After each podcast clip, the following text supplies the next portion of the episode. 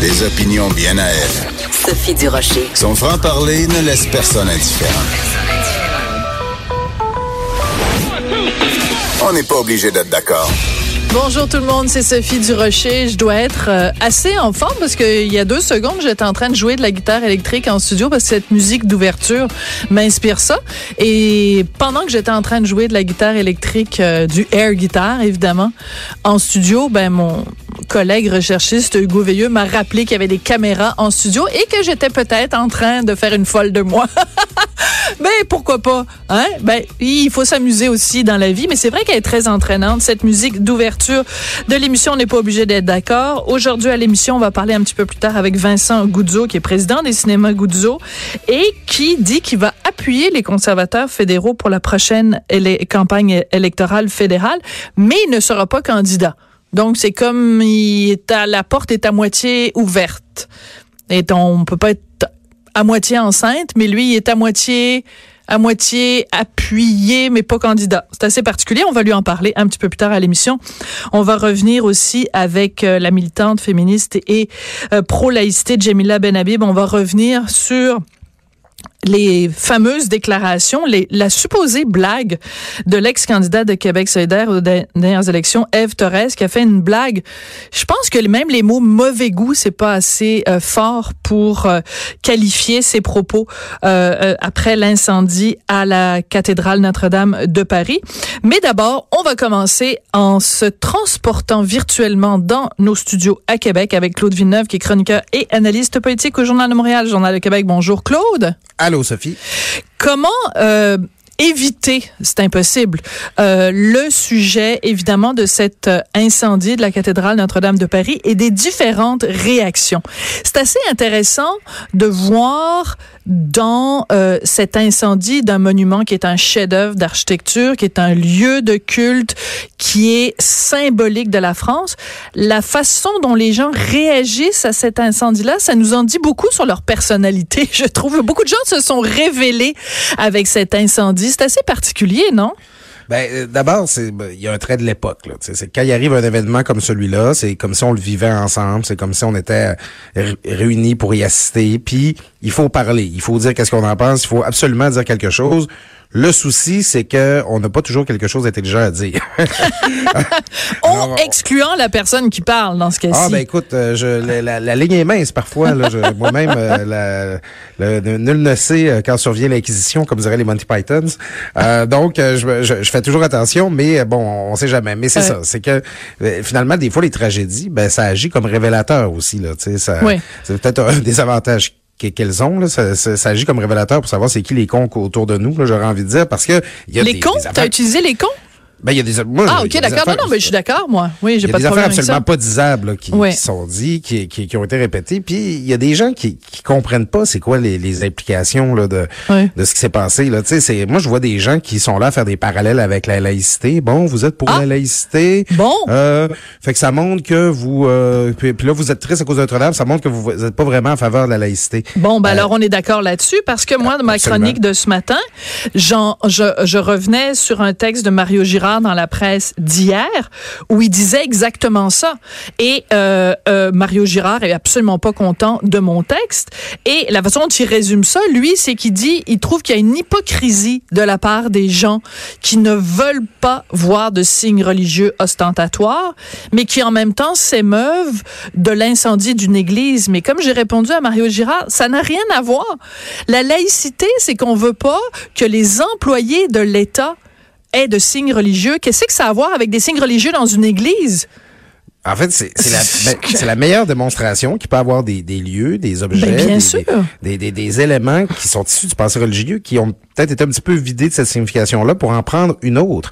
Tu sais, je dis, moi, en tout cas, pour ce que je connais de toi, Sophie, t'es pas une, une rongeuse de balustre, là. Non, je suis pas une grenouille je, de bénitier. Non. Ben, c'est ça, je pense, dans ton texte de matin, de ce matin, tu dis même que t'as fait apostasie, là. Absolument. Donc, je, je j'ai eu euh, la lettre du diocèse de Bordeaux, parce que je suis née à Bordeaux et c'est là que j'ai été baptisée. Contre mon gré, bien sûr, parce qu'à l'âge que oui. j'avais, je ne pouvais pas donner mon autorisation. Et donc, j'ai une confirmation que je suis retirée des registres de baptistère de, de, du diocèse de Bordeaux. Bon, ben alors, ça, ça montre que, alors que tu viens de démontrer que tu n'as absolument pas peur que ton âme brûle en enfer, tu es néanmoins très attaché à cette cathédrale-là. Bien Et sûr. Comme tu dois l'être à, à plein d'autres lieux, symboles, objets qui sont issus de la foi catholique, pour plein de gens, ce n'est, Notre-Dame de Paris, c'est pas un symbole de leur foi ou de leur croyance, c'est un lieu magnifique qui les touche, c'est un des éléments de paysage les plus remarquables de la ville de Paris. Euh, et comme euh, moi, je, je, je, je, je pratique pas de la, la religion non plus, mais l'église de mon village, ben ça reste un des lieux où j'ai vécu certains des moments les plus significatifs de mon existence. Puis c'est le cas pour tous les gens de la communauté dans laquelle j'ai grandi. À un moment donné, c'est pas d'être attaché à un élément religieux qui a, qui a eu une signification religieuse qui fait de toi quelqu'un d'hypocrite sur la question de la laïcité. Ben non, tout à fait. Et même si c'était le cas, c'est-à-dire que même si, en effet, en voyant Notre-Dame brûler, c'était ce symbole de l'héritage judéo-chrétien qui nous touchait, ça ne nous empêche pas. C'est-à-dire, il y a des gens qui sont profondément croyants et qui sont quand même pour la laïcité, comme Absolument. Si l'un empêchait l'autre. Donc, c'est la preuve, tous les gens qui font ce parallèle-là nous démontrent en pleine face qu'ils n'ont strictement compris que dalle à la laïcité. Ben c'est ça, c'est que et c'est finalement ce que ce que ça montre, c'est que euh, pour il y a des personnes qui défendent euh, le port des signes religieux ou certaines pratiques en en en, en les vidant de leur sens religieux justement. Tu sais, c'est-à-dire que un voile là, ce serait un Euh, un bout de tissu comme les autres. Ah, il ouais. y a des femmes qui le portent pour afficher leur appartenance à un groupe. Il y en a d'autres qui, qui le portent, oui, peut-être pour des raisons politiques, oui, d'autres peut-être parce que c'est leur foi. Mais bon, on peut pas juger de leur raison, quoi que ce soit. Euh, ben, tu sais, c'est que à la fin, tu, on essaye là, de nuancer là, toutes les motivations qu'on peut avoir de porter un signe religieux. Mais semble-t-il que la, la seule raison pour laquelle on pourrait être attra- attaché à Notre-Dame de Paris, euh, c'est, un, c'est un signe de notre religion. Ben là, il y a un peu un double discours là-dedans. Là. Ouais. À la fin, euh, Notre-Dame de Paris, c'est un lieu magnifique, point. T'as pas besoin d'être chrétien pour penser ça. Puis en fait, il y, y a plein de gens qui le sont pas, qui, qui l'ont manifesté cette semaine. Oui. Alors, c'est très particulier parce que, je ne sais pas si tu connais, euh, ben, tu connais sûrement, il y a un, un penseur, un chroniqueur, un columniste pas mal à droite, mais pas de l'extrême droite, qui s'appelle Ben Shapiro et qui euh, a écrit quand Notre-Dame était en flammes. Il a dit que c'était un symbole, justement, comme je viens de le dire, un symbole de l'héritage judéo-chrétien. Mais peux-tu croire qu'il y a un texte dans le Washington Post où on accuse Ben Shapiro De, de, de, de souffler sur les braises de l'intolérance en, euh, en, en positionnant euh, Notre-Dame de Paris dans un contexte d'opposition entre les chrétiens et les musulmans. C'est, c'est rendu complètement débile, là, les, les discussions sur Notre-Dame de Paris. On a le droit d'être ému sans que ce soit un, un jugement de valeur sur la société d'aujourd'hui. C'est quoi toutes ces interprétations plus loufoques les unes que les autres? Ouais, puis bon, euh, d'une part, il y a il y a, une, il y a comme une volonté de déposséder là. Moi je vois justement là, il y a, je voyais des intervenants sur Twitter, bon, c'est beaucoup aux États-Unis qu'on voit ça, ils disent bon, judéo-chrétien, c'est c'est la nouvelle façon de dire blanc. Sans, sans avoir, sans, sans le nommer. Euh, c'est parce que maintenant, c'est, c'est, cette civilisation-là, là, cet ensemble culturel-là, là, on a-tu encore le droit de le nommer? Y a-tu encore le droit d'exister? On peut-tu encore oui. raconter ce qu'il a fait? On peut-tu encore raconter c'est quoi les valeurs qu'il a portées? On peut-tu encore raconter c'est quoi son héritage? Est-ce qu'on peut raconter c'est quoi les traces qu'il y en a? Euh, à un moment donné, euh, les, c'est pas les papous, là, ou les Elohim qui l'ont construit, qui l'ont construit à Notre-Dame de Paris, là, tu sais, c'est... Les Elohim, tu me fais tellement rire. Ben, pour ceux qui s'en rappellent pas, les Elohim, c'est les petits êtres, euh, de imaginaire, sorti tout droit de l'imagination de, de Raël. Oui, oui, tout à fait. Bien, on, on, on peut même pas dire autant des pyramides. T'sais, au moins Notre-Dame, on, on le sait que c'est pas les extraterrestres ben qui l'ont oui. construit.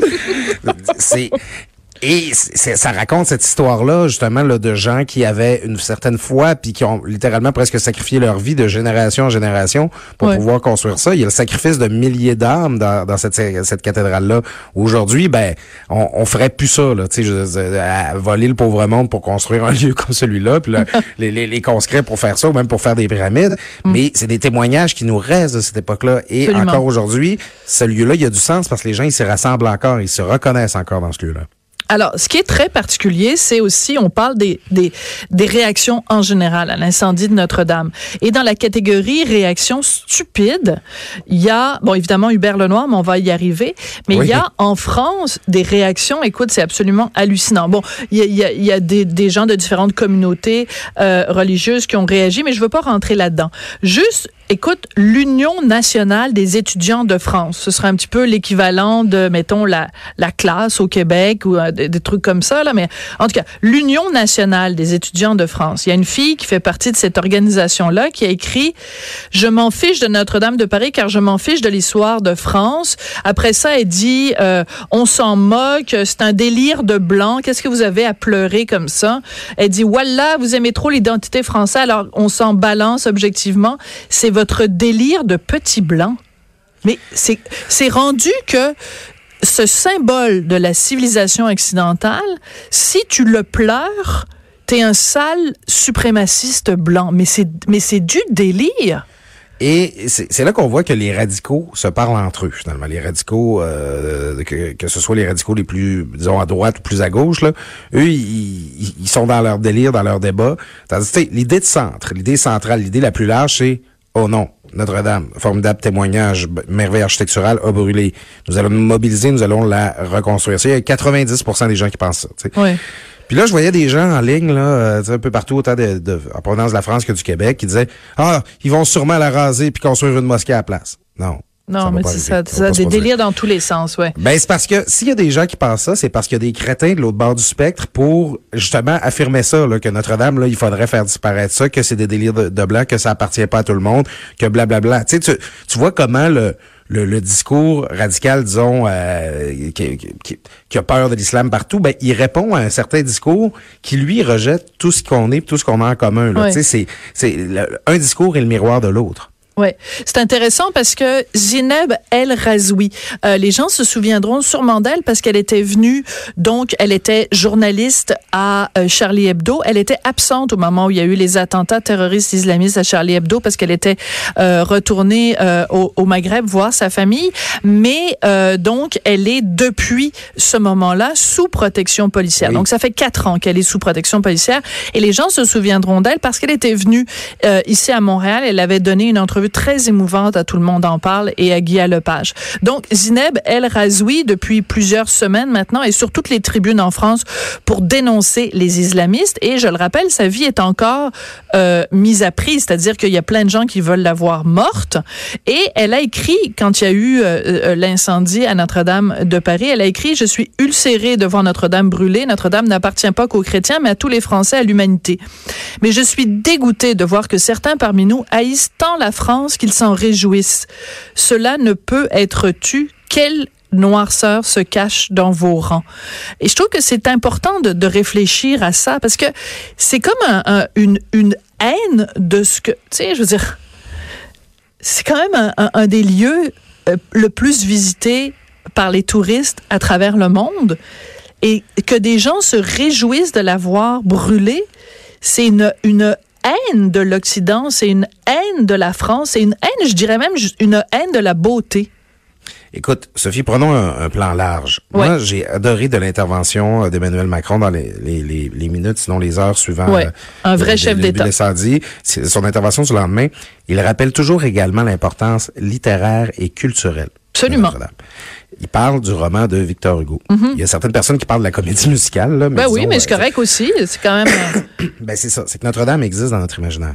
Ouais. Est-ce que le roman Notre-Dame de Paris de Victor Hugo est un roman religieux? En fait, le principal pr- personnage religieux euh, dans Notre-Dame de Paris, c'est Claude Frollo, c'est, c'est un méchant. Ben oui, okay? Tout à fait. Tu, tu peux parler de Notre-Dame de Paris sans faire la promotion de la foi catholique. Tu peux en parler autrement qu'en voulant glorifier une religion, quoi que ce soit. C'est, elle inspire les auteurs, les peintres, les poètes. Elle est, elle, c'est, c'est, c'est un des symboles les plus puissants de l'humanisme que la France a donné à l'humanité. Et là, ben, t'as ces gens-là, tu sais, qui, qui vont venir, tu sais, qui, qui se réjouissent, là, que ce soit détruit, qui se réjouissent qu'une part de notre identité, qui n'est pas religieuse, soit euh, détruite. Je veux dire, Victor Hugo, il n'aura rien fait à ces gens-là. Là. Bon, ils vont sûrement nous trouver là, que Victor Hugo a, a écrit à l'époque des, des, des affaires peut-être inacceptables sur euh, sur euh, Esmeralda communauté, quoi que ce soit. Là. Ouais, c'est ça. Là, il était contre les Roms, là, puis en tout cas, oui, oui. il les a, il a les fait de l'appropriation culturelle, je sais oui. pas. Euh, tu sais, c'est à un moment donné, il y a une mauvaise foi crasse. En fait, puis oui, une haine de ce, qui, ce que sont les symboles culturels de l'Occident. Voilà, c'est ça. Donc, euh, c'est un, mais c'est très intéressant de voir, de, de, de voir ces, ces lectures-là. Alors, écoute, on peut pas évidemment parler de gens qui ont réagi à ça sans parler d'Hubert Lenoir. Puis, on s'en est parlé à quelques reprises, toi et moi, de, de, de d'Hubert Lenoir. Bon, il est abonné au, au à la Provoque. Puis bon, moi, quatre-vingt-dix-neuf pour cent du temps, ça me dérange pas. Mais j'avoue que euh, là, il a vraiment dépassé la marge là à propos de, de Notre-Dame. Donc, quand c'est arrivé, il a écrit, euh, il dit, ça m'a, il a commencé par dire, ça me fait beaucoup de peine parce que mon film préféré, c'est Les Aristochats. Bon, ouais. À la rigueur, tu lis, bon, c'est juste, c'est juste niaiseux, ok. Mais après, il dit, en même temps, je la comprends d'avoir voulu se crisser en feu. C'est beaucoup de responsabilité d'exister. Alors là, il faut juste replacer ça dans le contexte parce que Hubert Lenoir, quand il était allé à Tout le monde en parle, il avait dit des fois, moi dans la vie, j'ai, j'ai envie de me crisser en feu. Ouais. Bon, puis on avait compris qu'il avait une fragilité euh, euh, émotive. Puis bon, on, on avait éprouvé beaucoup de, de compassion pour lui, puis tout ça en se disant, bon ben, ce jeune homme-là est manifestement fragile et vulnérable. Mais de faire un lien entre ça et la cathédrale, c'est complètement ridicule. Et il continue en disant, bon, euh, je vais vous remonter le moral, je vous annonce que j'ai des billets de spectacle à vendre, puis je vais être à telle date, telle date, telle date, à tel endroit. C'est tous des spectacles en France, par ailleurs. Euh, non, à Bruxelles aussi, puis en Suisse. Ah, OK. Dans, euh, dans l'espace européen. Oui, c'est ça, dans, le, dans, dans l'espace Schengen. Oui. Mais... Euh, Donc, bon, il s'est excusé, évidemment, après, mais je trouve que, encore une fois, tu sais, on parlait tout à l'heure de cette espèce de, de, de, de, de manque de culture ou de manque de respect pour quelque chose qui est quand même un, un, un chef-d'œuvre de génie humain, là. Je sais pas. Tu sais, tais-toi. Pour rester poli, tais-toi, plutôt que dire des niaiseries de même. Ben c'est, c'est ça. Il y a plusieurs choses là-dedans qui sont agaçantes. C'est que moi, personnellement, je suis pas choqué par, euh, généralement, par euh, la, la, la, justement cet abonnement-là, la controverse là, que Hubert Lenoir euh, veut avoir. Et si tu me permets une petite parenthèse, là, Hubert Lenoir, là, c'est à peu près le seul artiste euh, que je connais là, qui joue autant à Radio-Canada qu'à Choix F M. euh, à Choix, là, ici à Québec, là, qui est une oui. radio rock, là, qui est pas très versée dans la musique francophone, ils adorent Hubert Lenoir. Si ça se trouve, là, c'est l'artiste le plus mainstream qu'on a au Québec présentement, là, qui, qui ratisse le plus large. Le plus large, oui. Et des fois, j'ai comme l'impression... Comme le Michel Louvain de deux mille dix-neuf, dirais-tu ça? On, non, on non, je te taquine. On pourrait presque dire ça, tu sais. Et je pense que oui. ça, ça convient pas au personnage qu'il essaie de créer, alors il essaie de créer des controverses à tout prix, là, pour essayer oui. euh, de... Bon, qui sont, puis qui sont calqués sur autant d'affaires que David Bowie, Mick Jagger ou Ed oui. O'Shea ont fait avant, avant lui. Alors, il veut créer de la controverse à tout prix pour retenir l'attention. Bon, d'abord, c'est ça, il y a le narcissisme, la volonté d'avoir les projecteurs sur lui. Et c'est, c'est, c'est, c'est ça, c'est ça, c'est ce qui est dérangeant. Donc, mais moi, je j'accorde pas trop d'importance à ça parce que justement, je veux, je, je, je veux pas rajouter de la lumière. Mais ce qu'il y a de, d'absolument dégueu dans, la, dans, dans, dans son intervention dans, de lundi, c'est que finalement, c'est, c'est, c'est tellement notre époque, c'est tellement... Mm. Euh, c'est de ramener ça à soi. Ah, oh, ça mm. me fait de la peine. On en parlait bon hier avec Martin Petit, ouais. Ben c'est ça, c'est mm. sur le, le, le, le, le l'entre-soi, le, le, le repli sur, euh, sur sur son sentiment à soi, sur, son sur, le, le, le rejet de la volonté de penser, de réagir collectivement à quelque chose, mm-hmm. de, de s'exprimer sur ce que ça peut représenter pour d'autres personnes. Et c'est c'est, c'est agaçant. C'est c'est mmh. d'une d'abord c'est c'est très il y a rien d'original là-dedans. Là. C'est l'affaire la plus convenue de notre époque. Et euh, tu sais comme tu dis à la fin regarde si t'as rien d'intelligent à dire si t'es pas capable de saisir le contexte dans lequel tout ça s'inscrit tais-toi. Il y a personne qui t'a demandé de parler. Il y a personne qui t'a réclamé une déclaration. Mmh. Et il existait à une certaine époque euh, quelque chose qui s'appelait le quant à soi. Tu sais une forme de pudeur. Tu sais oui. de dire devant des événements qui nous dépasse, il n'y a place que pour euh, le recueillement. Tu sais, je pense par exemple, tu sais, euh, Patrick Bruel, euh, qui était en onde ici à Cube Radio quand c'est arrivé. Ben oui. Écoute, il était, c'est un homme de mots, Patrick Bruel. Il était tétanisé. Il savait pas quoi dire. Il était humble devant la tragédie. Et, et, et je, tu sais, je, je lui posais des questions, j'essayais de, mais il, il était juste. Écoute, c'est plus grand que nous. Donc, oui, on ça. ne peut qu'être humble devant quelque chose qui est plus grand que nous. Et je pense que ça, ça se perd peut-être auprès des plus jeunes générations, cette notion qu'il y a des choses qui sont plus grandes que nous. Et cette génération-là a tendance à tout ramener ça à eux. Ben c'est qu'on relativise tout, hein. Puis euh, les, tu sais, notre époque là, euh, elle, elle a le droit de laisser ses témoignages aussi. À notre époque, là, elle a ses droits d'exprimer sa musique, sa, son architecture, sa, ses, ses façons de voir le monde. Moi, j'aimerais bien voir une flèche très moderne reconstruite sur Notre-Dame. Là. Elle, t'sais, notre époque, elle, elle peut avoir ses témoignages, mais elle doit comprendre qu'elle est en dialogue avec... Voilà. Les témoignages laissés par toutes les autres époques avant. Donc, tu sais, Hubert Lenoir, euh, je pense pas qu'il va finir au patrimoine mondial de l'UNESCO. Là. Euh, je, ça, ça empêche pas que on peut apprécier sa musique. Moi-même, je, je, j'aime bien quelques-unes de ses chansons, euh, mais c'est comme humilité, garçon, là, par rapport à, voilà. à, à, à au témoignage de ces milliers d'artisans qui, qui sont laissés dans Notre-Dame comme dans toutes les autres églises. Oui, oui, tout à fait. Euh, mais tu as tout à fait raison. Il y a, il y a, il y a pas de génération spontanée, c'est-à-dire C'est-à-dire qu'il n'y a pas... Euh Il y, a, il y a tellement d'artistes qui ont été justement inspirés par Notre-Dame. Euh, je peux pas dire même, je veux dire même les plus grands architectes. Je veux dire les, les arcs-boutants, je pense, c'est comme ça que ça s'appelle. Oui, c'est ça. Euh, je veux dire juste ça, c'était une révolution dans dans, dans l'histoire de l'architecture, de dire on n'aura pas besoin de colonnes. Le le le toit va se va se va se porter par. C'est une merveille de génie humain. Alors il y a plein d'architectes d'aujourd'hui qui ne seraient pas qui ils sont s'il n'y avait pas eu Notre-Dame et les artisans qui l'ont qui l'ont créé, s'il n'y avait pas eu Viollet-le-Duc plus tard, évidemment, euh, au dix-neuvième. Mais euh, donc, c'est toute cette histoire-là devant laquelle on doit faire preuve d'une certaine humilité. Écoute, il y a évidemment aussi la déclaration de Eve Torres, mais si ça ne te dérange pas, je vais garder oui, ben, cette portion-là pour... Ben, c'est parce que j'ai Jamila Benhabib un ah, petit oui. peu plus tard dans l'émission et on va en parler amplement avec elle, donc je ne veux pas que, tu sais, que, euh, dédoubler, euh, dédoubler tout ça. Puis il y a plein d'autres sujets aussi dont on voulait euh, parler. Donc, on va passer au prochain sujet qui était... Euh, Écoute, c'est nos collègues du bureau d'enquête qui, oui. donc, déjà avaient sorti la semaine dernière le fait que l'A M F, donc l'Autorité des marchés financiers, avait été pas mal euh, gentille, finalement, avec le dossier S N C-Lavalin. Mais là, on apprend que, écoute, c'est hallucinant, un avocat qui avait été employé de S N C-Lavalin s'est retrouvé à la tête de l'équipe d'enquêteurs de l'A M F qui devait enquêter sur S N C-Lavalin à l'eau. La Terre appelle l'A M F. Écoute, écoute, le, le, nos collègues du bureau d'enquête sont, sont, sont, ont souvent l'occasion de démontrer un certain principe. C'est, tu sais, dire il n'y a pas de fumée sans feu, ça, c'est oui. pas journalistique. On peut pas affirmer fumer que parce que la fumée a un feu. Comme journaliste, il faut aller plus loin. Par contre, comme journaliste, eux, ils ont découvert que quand il y a un fil qui dépasse, habituellement, si tu tires dessus... il y a quelque y chose a beaucoup, au bout. Il y en a beaucoup qui vient avec. Ouais. Alors, c'est... On, on, on se rend compte que ce, qu'il y a des gens qui travaillent à l'A M F, à l'Autorité des marchés financiers, qui ont des frustrations parce qu'ils ont le sentiment de ne pas avoir pu euh, mm. pousser l'enquête jusqu'au bout euh, sur euh, concernant S N C-Lavalin, qu'on leur a mis des bâtons dans les roues. Aujourd'hui, ce qu'on découvre, c'est que leur patron, le supervi- la personne qui, était, qui avait la charge de superviser leur travail, sortait tout juste, là, comme mm-hmm. ju- tout juste à ce moment-là de S N C-Lavalin. C'est, tu sais...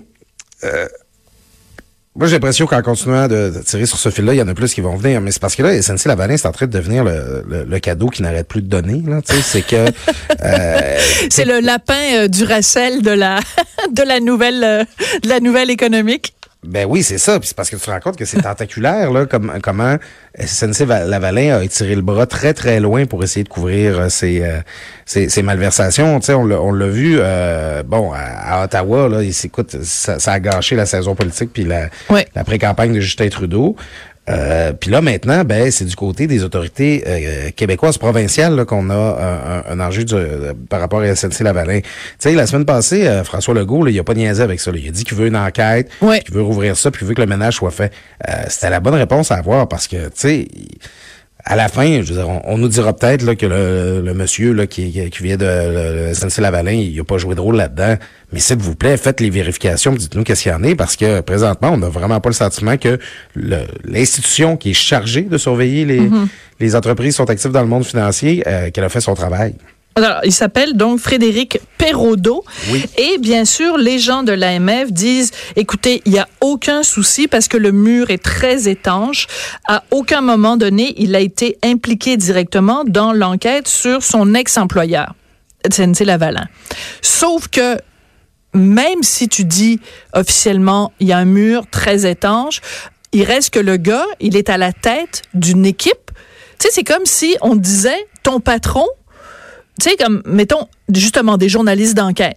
T- tes patrons de gens qui font enquête sur, mettons, un individu X, ben ton patron, il y a six mois, il travaillait pour l'individu X. Ben, c'est parce que quand bien même on me dit qu'il y a un mur, je, je, moi, je sens une, une, une pression. Je vais faire de l'autocensure, premièrement.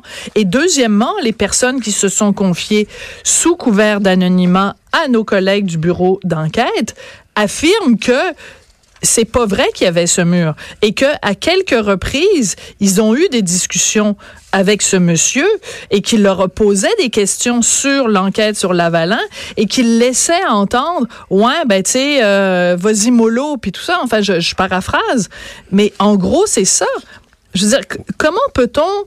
Euh, c'est ça, il, est, il pouvait être au courant, il avait accès aux informations, même s'il n'avait pas les deux mains dedans, il était quand même le boss des enquêteurs. Donc, même s'il n'y a pas de conflit d'intérêt, il y a apparence de conflit d'intérêt.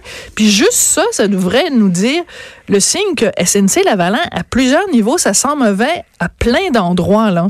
Mais en fait, ce que ce qu'une des sources du bureau d'enquête raconte, c'est que là, bon, le, le monsieur Perraudeau, le superviseur, était pas supposé s'occuper de cette enquête-là, mais il supervisait quand même leur travail dans les autres enquêtes. Puis là, il leur disait Hum, je trouve que tu consacres pas assez de temps à ces enquêtes-là. Tu devrais plus travailler sur ces ben, dossiers-là, moins sur le dossier dont je suis pas supposé te parler. Tu sais, on nous prend pour des valises, là.